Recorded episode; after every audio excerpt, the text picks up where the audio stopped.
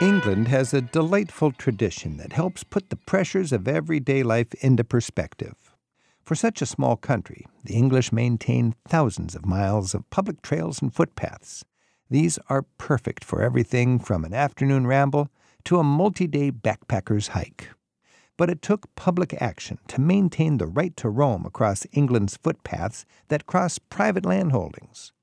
April 24th is the 85th anniversary of the mass trespass.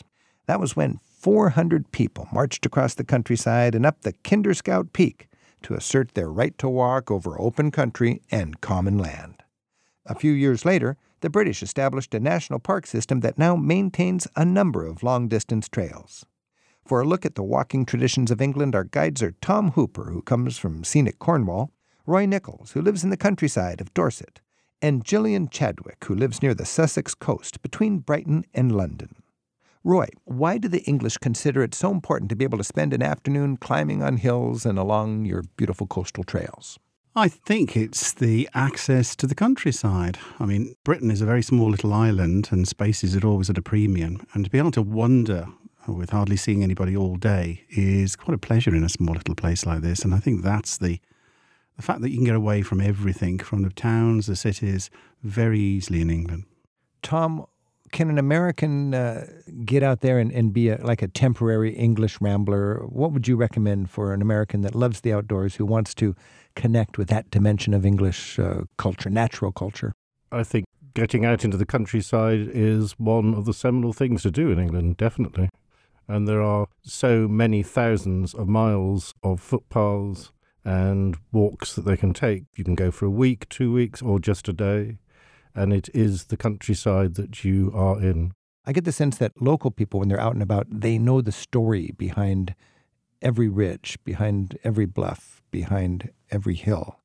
I think locals generally, particularly in somewhere like the Lake District, do. And they see that as theirs. It is the landscape which is in trust for the future, which they can use and it seeps into their very being.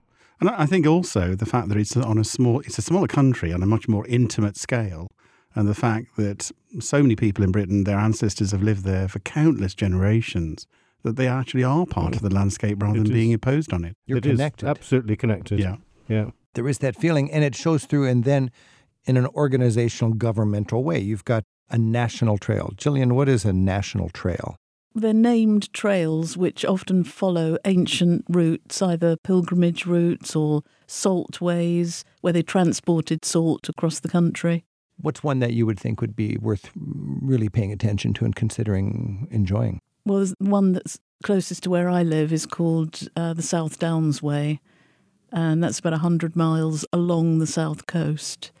Uh, so fabulous views across the downs, beautiful countryside and lots of really nice pubs. That's important too. Fabulous views, beautiful countryside, and lots of pubs. Yeah. Roy, is there any national trail that doesn't have that? Oh no! No, no, no, no, That sounds no, like no, no. that's the very nature of it. Yeah. So, Roy, what's the national trail that you would uh, want to take a particular? Well, I live down these days in Dorset, and there's a wonderful one called the Wessex Trail, the Wessex Way, that runs from Bridport right through up into circling the North Dorset Ridgeway and then connecting the edge of Salisbury Plain and then on to the sort of Berkshire Downs and then finishing up Marlborough. Huh. So it's a wonderful 120 miles, I think it is. 120 miles. How many days would that be? I mean, you could average sort of 15 to 20 miles a day. So it's a week. it's a week's vacation. walk, but like I do it, and the, the trail actually passes my front door, people do tend to do it in And sections. they're all welcome to drop in at And any they're all time. welcome to drop in for a cup of tea. What- what's the trail again? it's called the Wessex Way. So the Roy Nichols House on, on the Wessex Way. Now, It- it's Mm. well signposted. is it signposted? Drop in, yeah. Tom, you're from the Southwest, down by Cornwall. and- Indeed, and so in on. Cornwall. Uh, Yeah. What what's the trail down there? Well, that we I, should know I about? would obviously argue that the Southwest Coastal Footpath is the trail. It's 630 miles. 630 Yeah. miles. Now I was just down in Penwith Peninsula. There's so much down there. Yeah. That's actually Land's End area, Yeah. right? Yeah, and that particular part is such a rugged coast and it's seeped with both natural things to see and things Yeah. that like smuggling and And Tin mining. mines and pole yeah, dark and country. Poldark. Yeah, I had it's- this- it's all there. I oh, was- I was- Poldark, Um, yes. However, you do not see Poldark running across the countryside as the you might want to imagine Oh, that. riding across the countryside. Yes. I was in my uh, I was in Paul my starts little the bed running. and breakfast in uh, Pen, Penzance. Penzance. Penzance, That's right. And yeah. I was just trying to get my writing done, and this local guide wanted to meet me and take me out. Say, okay, I just got an hour. I jumped in his car, and he took me way over to Poldark Country, and he wanted me to get out of the car, and we went out, and just for 20 minutes, we walked on that trail.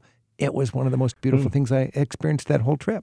And it, and it is the landscape which is in Poldark. You see That's the right. landscape basically, and it is the bit where he does ride across the Talk about dramatic. Endlessly. It- endlessly. yes. This is Travel with Rick Steves. We're fantasizing about Poldark. I'm not. I'm not. As it happens. Okay, I well, am. Jillian is. and this is Travel with Rick Steves. We're joined by Roy Nichols, Jillian Chadwick, Tom Hooper, and Dreams of Beautiful Trails in every corner of England. Our phone number is 877 333 7425. Anne's calling in Fort Wayne, Indiana. Anne, do you have any ideas about hiking in England? Well, I have some new ones after listening to your conversation about all the various trails, but I do have a question related to my last experience hiking in England. Uh-huh. My husband and I enjoyed a few wonderful days in Chipping Camden and took some short but very enjoyable hikes out on the Cotswold Way. We didn't Mm. see any mammals except for sheep. Uh, we saw quite a few snails, and it was Hmm. fantastic. So the wrinkle happened when we were getting ready to Wait a fly minute, back wait a minute. You- wildlife, sheep, and sheep s- and, and snails. Welcome to England. I suppose many people would not be excited about those things, and being from the Midwest, I shouldn't be excited about them either. But there was just something about Sheep and the setting snails. and What's, the what's not to solitude. like about sne- sheep What- and snails? what Did you was the- eat them? Did you eat either of them? I mean, yes. I am not opposed to eat. I have eaten snails. I didn't have uh, any cooking amenities with me. At the Oh. Well, time, wait, what but- wildlife is there in England? Have you ever seen anything more uh, Foxes. adventurous than a than a squirrel? Foxes, wild boar, Squirrels. Squirrels. uh, seven different varieties Deer. of deer. Really? Yeah, where, there are where lots w- of old Where would you deers. find this wildlife? It's it's Not all on the it's all Cotswold there. Way, obviously. It's all there. You're not, um, it tends to be rather shy though. So yeah. Foxes being an exception, where they have infiltrated almost everywhere now. Mm-hmm. Are they considered predators? And Yeah. They are Yes. predators. So they, yeah. um, they- there is there's nothing much more serious in the countryside than a, a fox or a boar, really. and, and so many of them are nocturnal anyway. So that's why you don't see them during the day. Oh, really? Okay. And you see more of them in cities now. Do you ever see fox hunting like uh, traditional, you know, aristocrats on horses with red jackets? Yes. Well, it's it's actually been banned. It has. No, it No, hasn't. no, it hasn't. Only, Oh, wasn't it? no. I, I, I have a memory of that in Yeah. in uh, Yorkshire. Is it possible that I hunting actually with saw that dogs. going across? Oh, the yes, Yorkshire? you it is still possible. do. I, I remember Yes. a whole bunch of horses Hmm. and guys in formal jackets and dogs and uh, apparently chasing a fox Yeah, but or maybe then- a snail. I don't know. They're a lot easier to catch. Possibly sheep. That's, that's like shooting ducks in a barrel. We're going on a snail hunt. so wildlife, you can find it if you know where it Oh, lives, yes, but it's it is getting there. tougher, I and mean, it's, it's better very, to be very out at shy. night. And controlled fox hunts still take place. Hmm. It's- There is legislation about it. Yeah, they're not They're allowed to not be allowed killed to- by the hounds. No. And there's some interesting ideas for you about wildlife in, in England. Uh, what else were you getting at before we went off on our wildlife tangent? Clearly, I need to keep my eyes open for more than snails and sheep. Yes, you my might you quest- might my even see Roy. Well, I, I need your help making sure that I'm able to continue to go back and forth between the U.S. and England without breaking any laws. When I was going through customs when we got back to the U.S., I was asked a question, something to the effect of, have you been in any agricultural areas? And I was not quite sure how to answer because, well, technically, yes, I was, you know, hanging out in a basically completely agricultural area. And I certainly wouldn't want to cause any public health crises given the history that we've had with pus-borne illnesses in both countries. So how do you answer that question after you've been hanging out with the sheep of the Cotswolds? Well, that's that's between you and your maker, really. How you how you want to answer that question? It's uh, every every tourist has to deal with that when they come back to customs. But presumably you were on a path rather than actually tramping through the fields. So you're not on agriculture, you're on- on a made path rather than a place where the animals are. So you could, in your uh, ethical structure, you could say, "I was not in an agricultural area." If you're on a path, I think that's Yeah, you're I not in think the that's fields. big And, and of course, the main issue Frolicking is with the worrying sheep. about Scales. foot and mouth. Foot and mouth. Is that No. still an issue in England? No. No. The last creature with hoof and mouth is is no longer with us. I just hoof and mouth and I think, Anne, if you stick to the paths, you'll probably and keep your hoof out of your Yes. mouth. Oh my gosh! I'll just make, bring a recording of this conversation. Uh. No, don't do that. Don't do that. Play it. I bet you're glad we you take, phoned. We take no responsibility for your. No, that is every tourist gets a little nervous when you come home and Yeah. they say, "Have you Yes. been with any wildlife?" You know, Yeah. and you have to define that yourself, Yes, and it- then answer truthfully according to how you defined it. I think if you say that you've been on the farm, then they'll be more interested. And thanks for your We- call. Thank you very much. Happy hiking. Yeah, and, and uh, look we- out for that wildlife. We had to do all that. we had to do all that foot and mouth protection on the farm. Yeah, I I remember grew that. I did a foot and mouth tour just so people could relax about it a little more. I mean, way back when, do you remember that? We went all over England. I was Yes. petting animals. You had to work really hard to get any kind of disease like that. It was like Did you absurd. succeed? how Did you about- succeed? I didn't. I was unable to pick up the disease Well, as then we- much as I tried. Well, it's good that you still have something to work towards in life. That's right. Thanks for your call, Anne. Thank you. Bye bye. Bye. Ilinda is calling in from Deerfield Beach, Florida. Ilinda, what are your thoughts about hiking in England? Well, I, my question is if I'm going to be hiking and being outdoors in England, what's the best time of the year to avoid the extreme cold and the damp? And we always hear about all the rain in England. Well, what do you guys think? Well, in truth, Britain's no wetter than many other countries. It's one of those, I mean, there are wet periods and you can get rain at any time of the year. And you always have to be prepared for wet and cold weather because we can have a very wet August and it can be dry, warm, and sunny in April. You just have to accept the fact that we have a very variable climate. It can be very wet and windy at times and dressed accordingly. But the best times of the year are usually from about late April through May, June, July, and into September and early October. So the whole summer and The whole fall, of the but summer. For me, it's just don't be in because the weather's blustery. Blustery and hiking in England go together, and Mm-hmm. it changes four or five times out of the day. So if you sit in your B and B and look at that little m- hilltop outside of your Keswick uh, base, and you wait for it to get warm and balmy, you're never going to get up there. You have to leave with the proper Mm. gear, and you'll find yourself wishing you had your suntan on when you get up to the top. And it's also partly geographical because if you go hiking the Lake District, it's one of the wettest parts of the country. If you go down to the south coast, there's more chance of warmer weather. One or two of the national trails of the 15 are pretty bleak at any time of the year. Which one would be the bleak one? I would say one of the oldest, probably Mm. Pennine Way. Pennine Way. Pennine Way. Where's that? It runs across from a place called Edale in County Derbyshire and goes up the backbone of Britain or England, as they call it, to Scotland. also up in the north of Yeah. England. So Yeah. that would be Yeah. tending to be more bleak. Like hiking across Hadrian's Wall, Hadrian's you, could- you Wall, could get yeah. Mm. some pretty uh, blustery weather. I would And the suppose. West Highland Way from Loch Lomond up to Mallaig, that's always a very wet one as well. Yeah. So uh, you want we want shoes that are going to be waterproof, and you Yeah. want uh, good you- gear. And, and the you know, if you get wet, the thing is, you look forward to the fact you come down.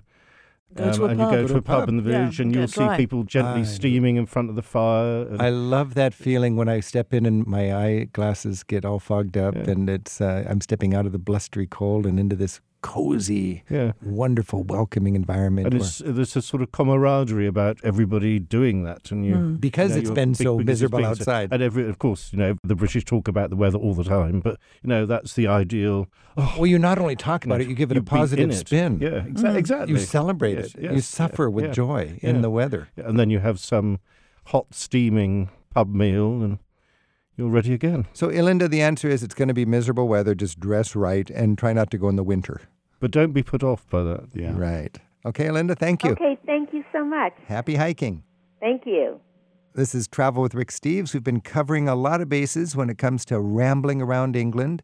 But uh, Roy and Gillian and Tom, uh, let's close just with, with your personal favorite hiking moment. Where were you and uh, what was special about it, Tom? Uh, it has to be, I think, when I was about 19, it was the Pennine Way. It was miserable weather, and it was the first experience I'd had of coming down from the hills or the mountains down to the pub. It was exactly what you said. Stepping into that Yeah, warm pub, yeah, and it's out, of, unforgettable. out of the elements, Mm. with people just like you, Yeah, enjoying nature yeah. and enjoying the Exactly, camaraderie. yeah. Gillian, Actually, it's an experience that I can repeat frequently because it's very close to where I live. It's called the Ditchling Beacon. And I go up there and I just feel like I'm on top of the world. and where's Ditchling Beacon? It's very close to Brighton, Okay, south On- of London, a couple south hours of London, south of London. on the yeah. South Down In the Way. South Downs. Yeah. I was just in the South Downs way. It's That just is gorgeous, isn't it? Just dramatic and cozy at the same time. hmm I love it. And that reminds me, I've been going to these places for so long, running around doing my guidebook research. You really have to just, even if you just have a couple hours, get off of the road, get out of the town, walk between two towns, see the farms from behind the farm instead of from the road. It's a beautiful culture. It's a dimension of England most travelers miss. I would And you say. have the right to do it you have the right. What, what do you mean by that, Tom? because there there is legislation to protect not just these 15 national trails, but a network of footpaths all over England. And a landowner cannot prevent people. This is a civil liberty. If you're an Yeah. English Civil citizen, you get to liberty, yeah. walk across the land, no matter Yeah. who owns it. There's Yeah. there's fences. They got to have uh, walls for their livestock and Yeah. so on. Their snails and, And their they're but sheep. the- but the obliged to snails- maintain it as They are well. aren't obliged to they? maintain Yeah. it. Yeah. they're obliged to maintain it. Mhm. And once a year, you have this grand. Mm-hmm. Yes, to, Yeah. to make sure that the public still use the ways. What's that Yeah. called? Um, the mass trespass. The mass trespass. The original one was in 1933, I think it was. Are something there ramblers clubs, and this is an Yes. occasion for them to have a Yes. party Yeah. and establish their civil liberty? to- Absolutely. Well, there's an association called the Ramblers Association. They have local clubs, so there'll be national members, but then they'll be members of their local club, and they'll they organise walks and so they holidays have the, and well, trips. They have the mass trespass, and they reestablish the right of every Englishman to walk across So- every piece of land. So every American visitor who does this is reaffirming the right as well. All right, that's a beautiful thing to be part of this, uh, It part of is. the whole celebration of nature in England. And Roy, just the final thought: your your favorite moment while while rambling in England. Again, I think I was like Tom. I was in my teens, and it was walking Offers Dyke, um, and Offa's I was Dyke, right yes. up on Black Hill, Now we say Offa's Dyke is the is sort of long the- distance footpath that follows the border between England and Wales. and really Offa was a, Uh, eighth century king of England, a Mercian king. Mercia. and he had this this dyke. Well, he built, this dyke, a ditch, and a Oh. just to uh, keep the an Welsh embankment. out of England or something. That's right. And if, if they He's were trying found to the, ditch the Welsh. wrong side of the border, then they lost their hand the first time, and the second time they lost their life. There you got it. See, we don't have that kind of history in where I go hiking around here. That is such a beautiful dimension I of the think that hikes. was what Roy was trying to reenact when he was a teenager. So it's- Crossing- Taunting the Welsh. taunting the Taunting. Welsh, and then exactly what uh, happened on this office. Well, I walked Black Hill, and the whole day, literally from morning to night, I didn't see a soul. And that's the marvellous thing about Britain. Even in this crowded little island, you often have the landscape, the countryside to yourself. And you know, there's a pub within. Uh, you're, you're never going to be starved or. Well, I was frozen. underage at the time, so I couldn't go in, but Oh, the thought was there. You can sit outside and think, when I'm of age, I Yeah. can step into that convivial atmosphere and have a nice pint. um, and the, there is a tip when you go rambling, if you pass people, say hello. Yes. Very important. I Mm. love that that camaraderie on the trail. Tom Hooper, Gillian Chadwick, Roy Nichols, thanks so much for giving us uh, a little better appreciation of the rambling culture in England. It's been You're a pleasure. welcome. Welcome.